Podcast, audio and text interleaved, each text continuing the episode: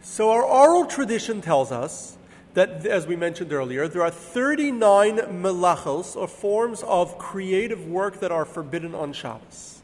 And we went into them in detail in a different class. I'm not going to go into them in detail, but some of them include plowing, planting, grinding, cooking, lighting fires, slaughtering, sewing, tying, building, or carrying in a open area, all, very, all some of the 39 prohibitions, creative work that we are forbidden from doing on Shabbos.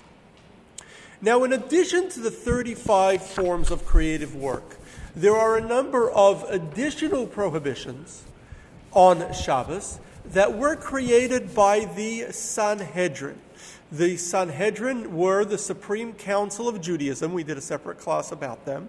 They led the Jewish people for the first 1700 years of Jewish history from the days of Moses. Um, it was a supreme council, and they had the final say in Judaism. For the last 1800 years or so, we have not had a supreme, or 1700 years, we have not had a supreme council of Judaism, and there is no supreme authority that has the right to make the rules we can um, adjudicate, we can take existing law and try to apply it to new situations, and we do that. We once did a class on how Jewish law evolves, but we don't have the right to make new laws. But the Sanhedrin, the Supreme Council of Judaism, did make many rules um, in Judaism, and most of the rules were made in the first couple hundred years. So we're 3,300, more than 3,300 years in. Um, this was all in the first couple hundred years. The, the, the, they're called rabbinic law, but not to be confused. It's not laws made by rabbis like today. It's laws that were made by the Sanhedrin, the Supreme Council. Um, mo- all the rabbinic laws are called by a term shavut, which literally means resting. Um, additional laws that the, that the Sanhedrin created to encourage us to further rest on Shabbat. One of those laws is our sages create, forbade us from traveling on Shabbat, even on Shabbos. Even if we are not carrying, is one of the 39 prohibitions, is not to carry in a public area, in an open public area. We're not allowed to carry anything. However, even if one is not carrying, we're still forbidden from traveling on Shabbat this was again a rule made by the Sanhedrin, by the Supreme Council of Judaism. They found a allusion to it, a hint to it in the Torah when people were collecting the manna, um, and Moshe first told them about Shabbat. He told them, "Al yetze ish mimkomo bayom hashvi'i." No person should leave their place on the seventh day. Um, not to leave your place on Shabbat. And so, if you shouldn't leave your place, it means you shouldn't travel. Now, that is not what Moshe was referring to. He was referring to going out to collect the manna. You shouldn't go out and collect manna on Shabbat. Because there was no manna. So don't go out to collect it. That's what he was telling the people. There will be no, there will not be manna on Shabbat. However, the Sanhedrin used that verse as kind of a biblical source to allude to this rule that they made that one should not travel on Shabbos. How far are you forbidden from traveling on Shabbos? How far is it? So they said one should not go more than one mil or 2,000 cubits, which is about 3,000 feet, or a little bit more than a half a mile, outside of a city or a built up area. So now, cities, for this rule, and this, this, rule, this rule is known as Tchum Shabbat. Tchum means the boundary, the boundary of Shabbat. Cities over here are not defined by legal governance, like the city of Manhattan Beach or city of Redondo Beach, but city is defined as a built up area. Most of Los Angeles County, then, for this would be considered a single city. So for us people living in the South Bay, we would have to walk a good 20, 30 miles just to get to the end of the built up area of Los Angeles. You'd have to go up to Malibu um, or up to um, north of Pasadena, the San Gabriel Mountains, in order to really move out, get out of a built up area.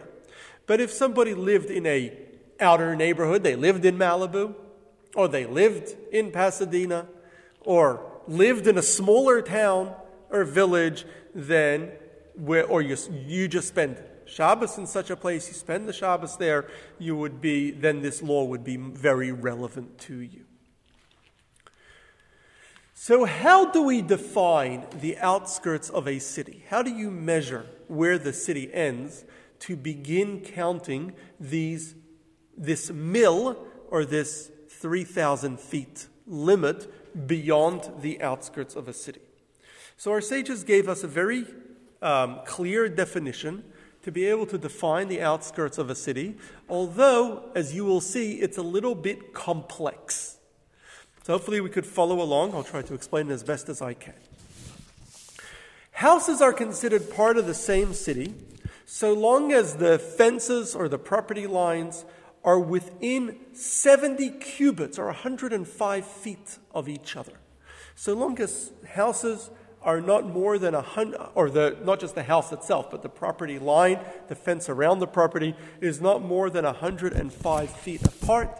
It is considered part of the same town or part of the same city. Two neighborhoods, if you have two neighborhoods that are separated by more than, two neighborhoods that are separated by more than 210 feet, are considered separate cities.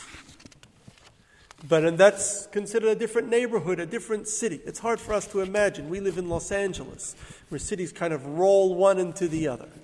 But in other places, they have real towns, right? Towns, and then open land, and then towns, and then open land, and then towns. It exists, right? Um, in other places outside of. Um, I was never there, but um, I was once somebody um, who lived in Brussels was telling me that they sent their children to school in Antwerp. I said, How far is Brussels from Antwerp? I think they told me it's about 20 miles. 20 miles is like going from here to the valley. Right? From here, for us, it's all one city.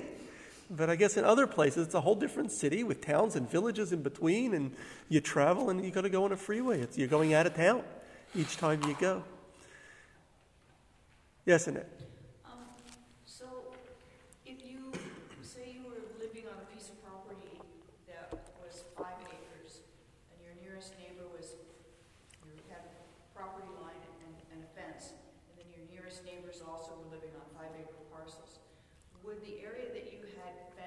The area fenced or up is part of your part of your house. Yes. So that would be an area we could carry it. Within the fence, that's carrying. We're not focused today on carrying. We're focused on traveling. But if the prop from one property line to the next was less than 105 feet apart, then you would be able. Then it would be considered part of the same city. If you have a park within a neighborhood or an area surrounded by a built-up area, we have lots of big parks in this city um, in the city of Los Angeles, um, it's still considered part of the same city. Now, when we measure, yes, Debbie. Well, we're not going to focus on carrying today. Let's, let's leave it to the end. So, to, today we're talking about traveling without carrying. So, to measure the end of the city, though, our sages say we square it off. We don't just measure 2,000 cubits from the last house of the city, town, wherever it is we square off the city. What we do is we take the house that's furthest north and we draw a straight line going east west along the house that's furthest north. We take the house that's furthest to the east and run a line north south along the house furthest to the east. We go do the house east. We do the house furthest to the west and draw a line north south south along the house furthest to the west. House furthest to the south and draw a line east west along the house that's furthest to the south. So essentially, you create this square. Now, and that way you gain the corners, right? Even though they're not built up at all, you still gain those corners, but only up to 2,000 cubits from the furthest house. So the corners of the city, if they go more than 2,000 cubits, so you have a city that is in a, um, in a um, bow shape, and then you don't just square it off. You only go 2,000 cubits at most from the closest house, is considered the end of the city, where you start counting the 2,000 square, the 2,000 cubit limit. Now, when you have this square, if you have another city that juts into this square, then that other city is considered part of the same city. And so, it, therefore, the city extends, and it's all considered a single city for this law. So, and so long as there's not more than 4,000 cubit space between the end of one city and the beginning and the end of the other city, 6,000 feet. So, using this kind of measurement, squaring it off, and anything that falls within that square is considered part of the same city and kind of extends the city further. Most of LA County, under this kind of rule, um, almost all of LA County, except for the forests, is really considered a single city. Um, you could probably go very far um, in all directions and probably deep into Orange County and still be in, maybe into Riverside as well, and still be part of the same city as far as the borders of Shabbos is concerned. Now, Los Angeles happens to be one of the largest built up areas in the country. Those places aren't as big as this. We're unique. So, um, but one, and once you decide, once you figure out where the borders of the city, then you can go up to 2,000 cubits from the border in any direction. If you go 2,000 cubits from the border of the city, and you reach another town within 2,000 cubits, you can go throughout that entire town until the end of the town. But you can't step outside of that town. So that's the rule of Tchum, of the boundary of Shabbos. You can, and this is, think of villages or towns where people lived in much smaller towns than we live today. Um, and so you had villages, and then maybe a mile or two down the road was another village, then a mile or two down the road was another village. Like there still is in much of this country today, still like that. Um, but we're used to kind of these big metropolitan areas. But most of the world historically was not built like that, but rather towns and towns. So you can travel 2,000 cubits, and within 2,000 cubits, there may well be another town nearby.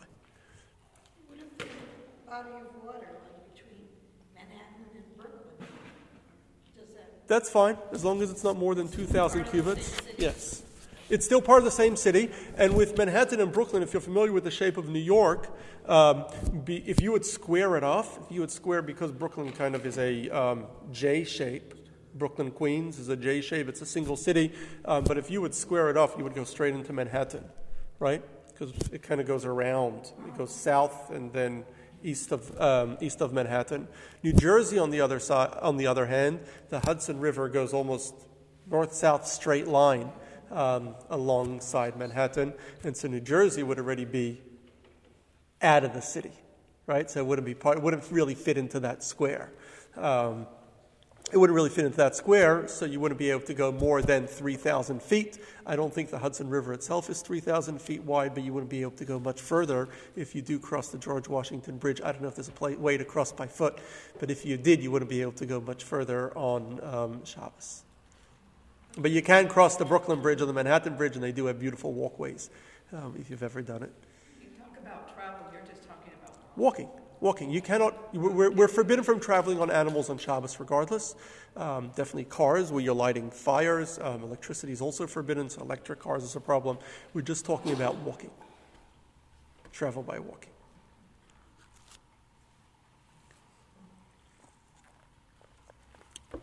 So historically, most people lived in towns, in smaller towns, where you could walk from end to end of the town in 20 minutes, in an hour at most, right? A town that's three miles from end to end, you could walk the whole thing in an hour easily. So most people, most people lived in towns like that, and so they measured where the end of the town was using our definition of squaring it off to the north, the south, the east, and the west. And then from there, they would measure, usually along the road, 2,000 cubits or 3,000 feet. And in most towns that had sizable Jewish populations, there would be a sign that said you can go up to here on Shabbos. You cannot go further.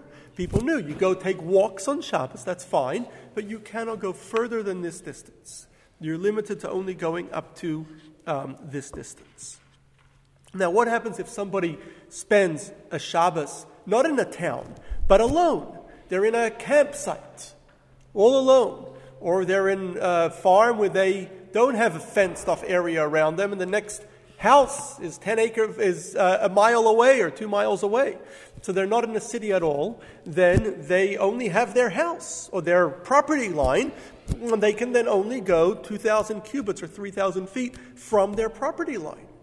If you decide to go camping and uh, you're in the middle of the desert somewhere in the middle of a forest somewhere or on the beach and there's no one nothing around you and you're spending Shabbos over there, you would only be able to go 3,000 feet from wherever your property line is.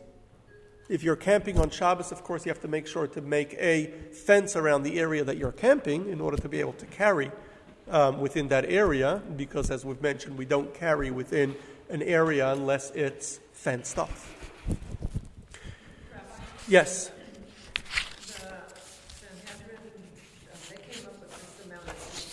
Right.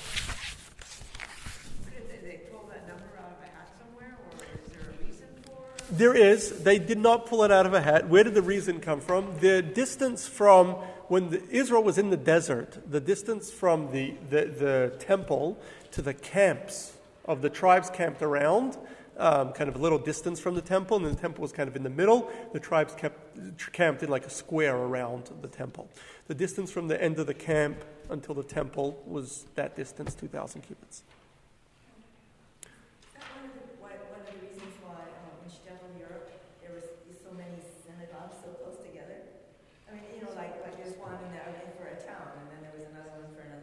Well, each town would have had their own synagogue because, yeah, it would be a distance to travel. I mean, also we didn't drive, we didn't take, um, we didn't even take animals on Shabbos, so you had to have something local.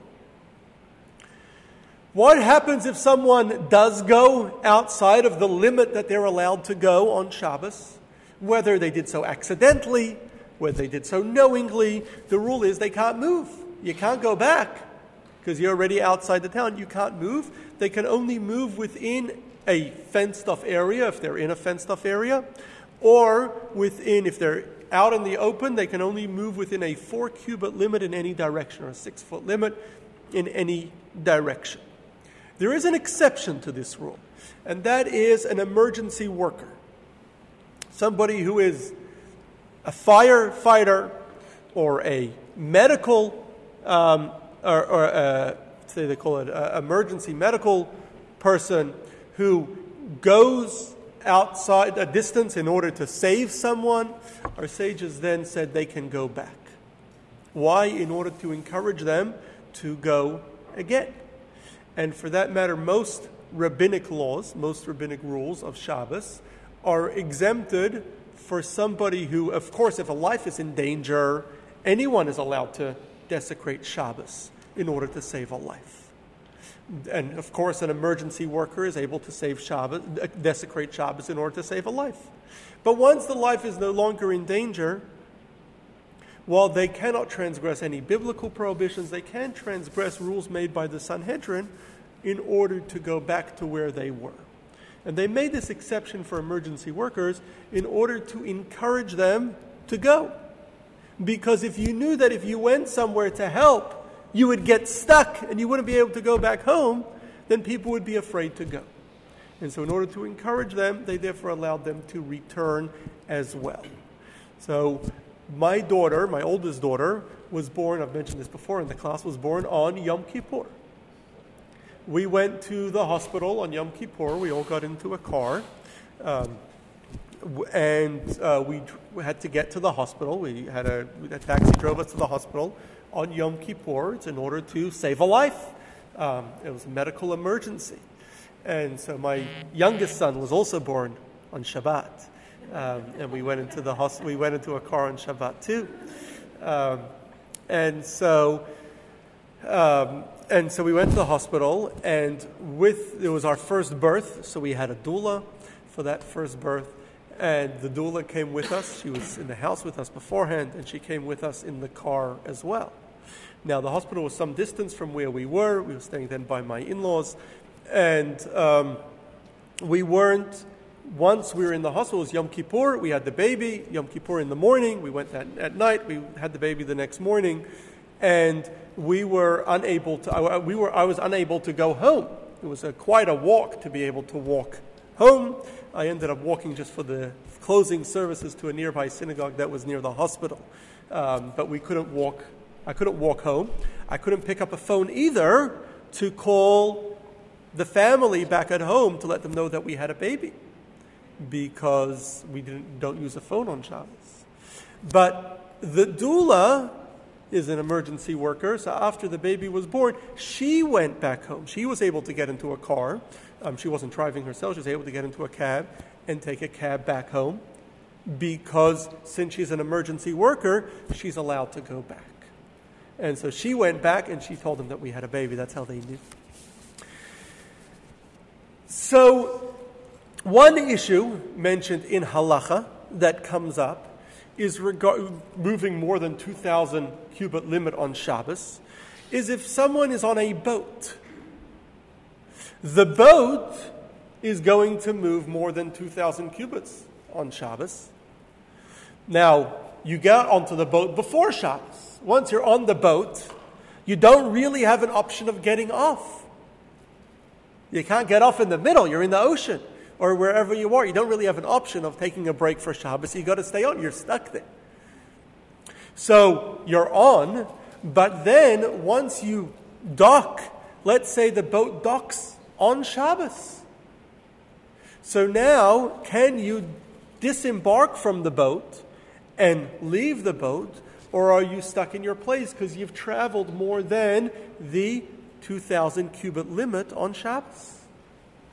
So the Talmud says, mentions a debate among scholars whether the prohibition of traveling on Shabbos, tchum, is only if a person is on ground level or even if a person is above ground level. And there's a debate about, about this. And now the boat is very important because the boat is not on the ground, the boat is on the water, which is well above the ground. And so you're above ground level. And so there is a debate. If the rule was only made at ground level, then on a boat you're okay. If the rule was made above ground level, then you got a problem on a boat.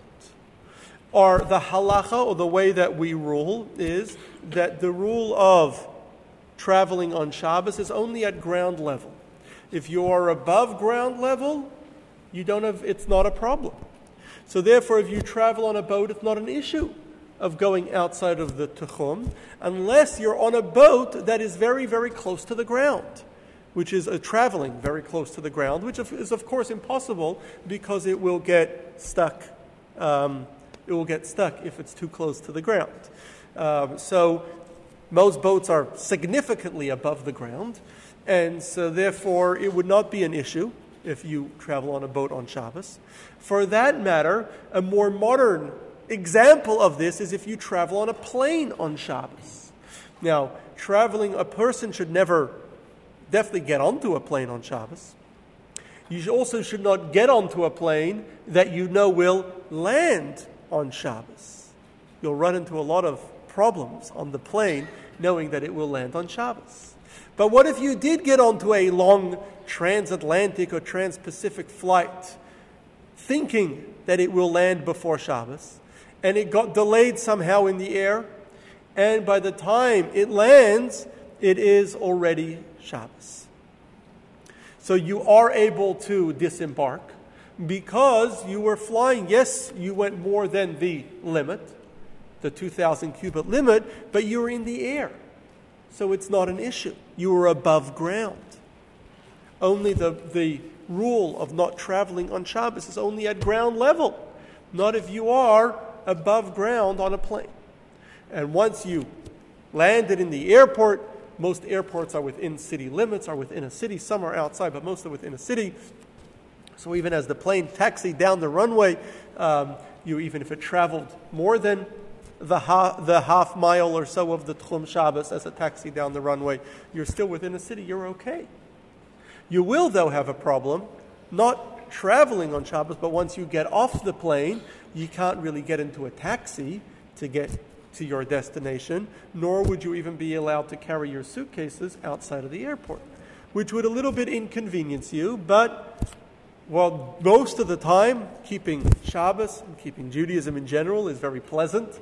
There are times when, in order to keep the rules, one has to be inconvenienced, and it could be a little challenging. And even so, we still are careful to keep the rules of the Torah and keep the rules of Shabbos. Yes, Lewis. So you get on an El Al flight, the Mm-hmm. El Al flight that goes nonstop to Israel Friday afternoon. You land Saturday night after Shabbat is over in Israel.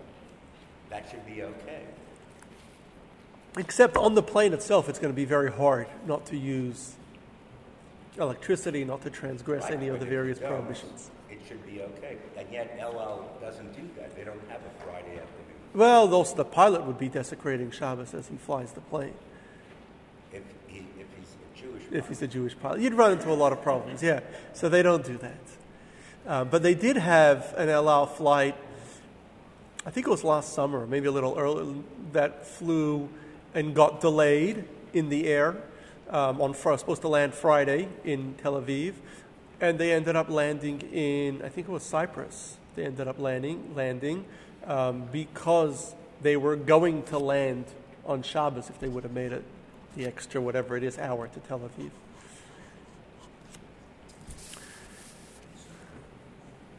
So now there is a way the sages of the Sanhedrin of the Supreme Council, who made the prohibition of traveling more than the 2,000 cubit limit on Shabbos, gave us a way to extend the distance that a person can walk on Shabbos.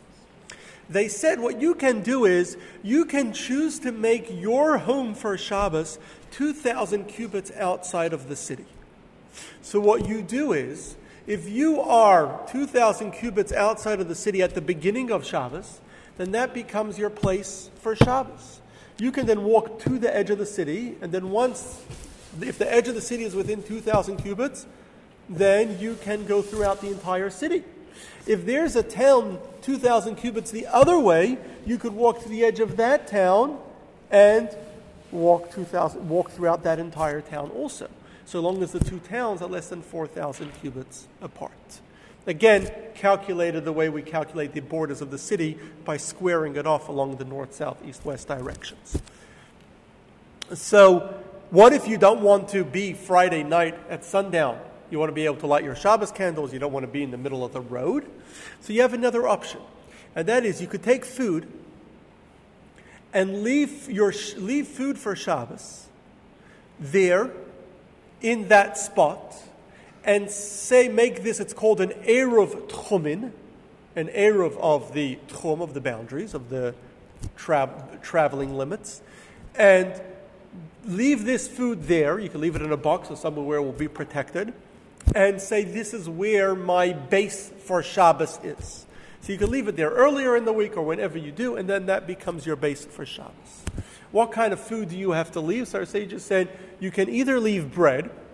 Bread you must leave at least 12 ounces of bread, which is enough for have two meals, two very small meals, but two meals um, with those 12 ounces.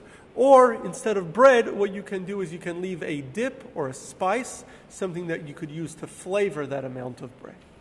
So you can use spices um, or dips of some sort um, that you would use to flavor. They used vinegar in ancient times. That was their common flavor they used to use to dip their bread in. Um, but you can use any other spice that you would flavor your bread with and just leave that over there in that spot over from before Shabbos and say, before Shabbos, this is going to be my spot where I am going to be for Shabbos. That's my base. And then from that spot, you could go 2,000 cubits or 3,000 feet in either direction And if there's a town within those 2,000 cubits, you can travel throughout the entire town. That way, if you have two towns less than 4,000 cubits or less than 6,000 feet apart from each other, where their borders after being squared off is less than 6,000 feet apart from each other, you can then travel through both towns. Um, you're able to travel. It's not, again, something that would be relevant over here, but when I was in Israel, I spent a year in a town called Kfar Chabad, which is a Chabad village, um, just not very far from the um, Ben Gurion airport.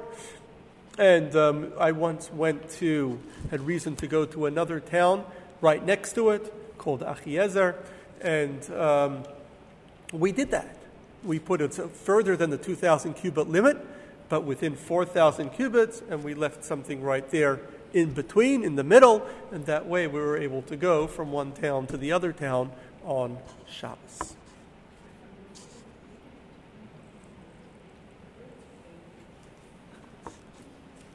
So, this mitzvah of the borders of Shabbos was one of a number of mitzvahs created by the, rules created by the Sanhedrin, by the Supreme Council of Judaism, in the early days of Judaism. They created, as we mentioned, a number of rules about what you should not, things you should not do on Shabbos. Um, including not moving various things, um, not carrying in various places. The Torah allowed us to carry many other rules they made to um, make Shabbos a more relaxing day. The Torah only forbade 39 forms of forbidden work. But they didn't want us to go on very long hikes on Shabbos either. It's not a way to spend your Shabbos. Shabbos should be spent relaxing, should be spent focusing on prayer, on study, time with the family. It's not a time to go on hikes and therefore they gave us this limit of how far we can travel outside of a town on Shabbos. But there's also a deeper significance to this mitzvah, to this command to stay put, to stay in one place, not to travel too far. Today, people love to travel. I know a lot of people who are itching to travel because for two years they couldn't go anywhere, and they feel they need to go somewhere. They need to get out. There's even a book called 50 Places to See Before You Die. You wonder what happens when you see all 50 places. Then what? What do you do? Right? You get another 50. Then you get another 50. What do you gain from it all? People love to travel to move around. And people love to get out.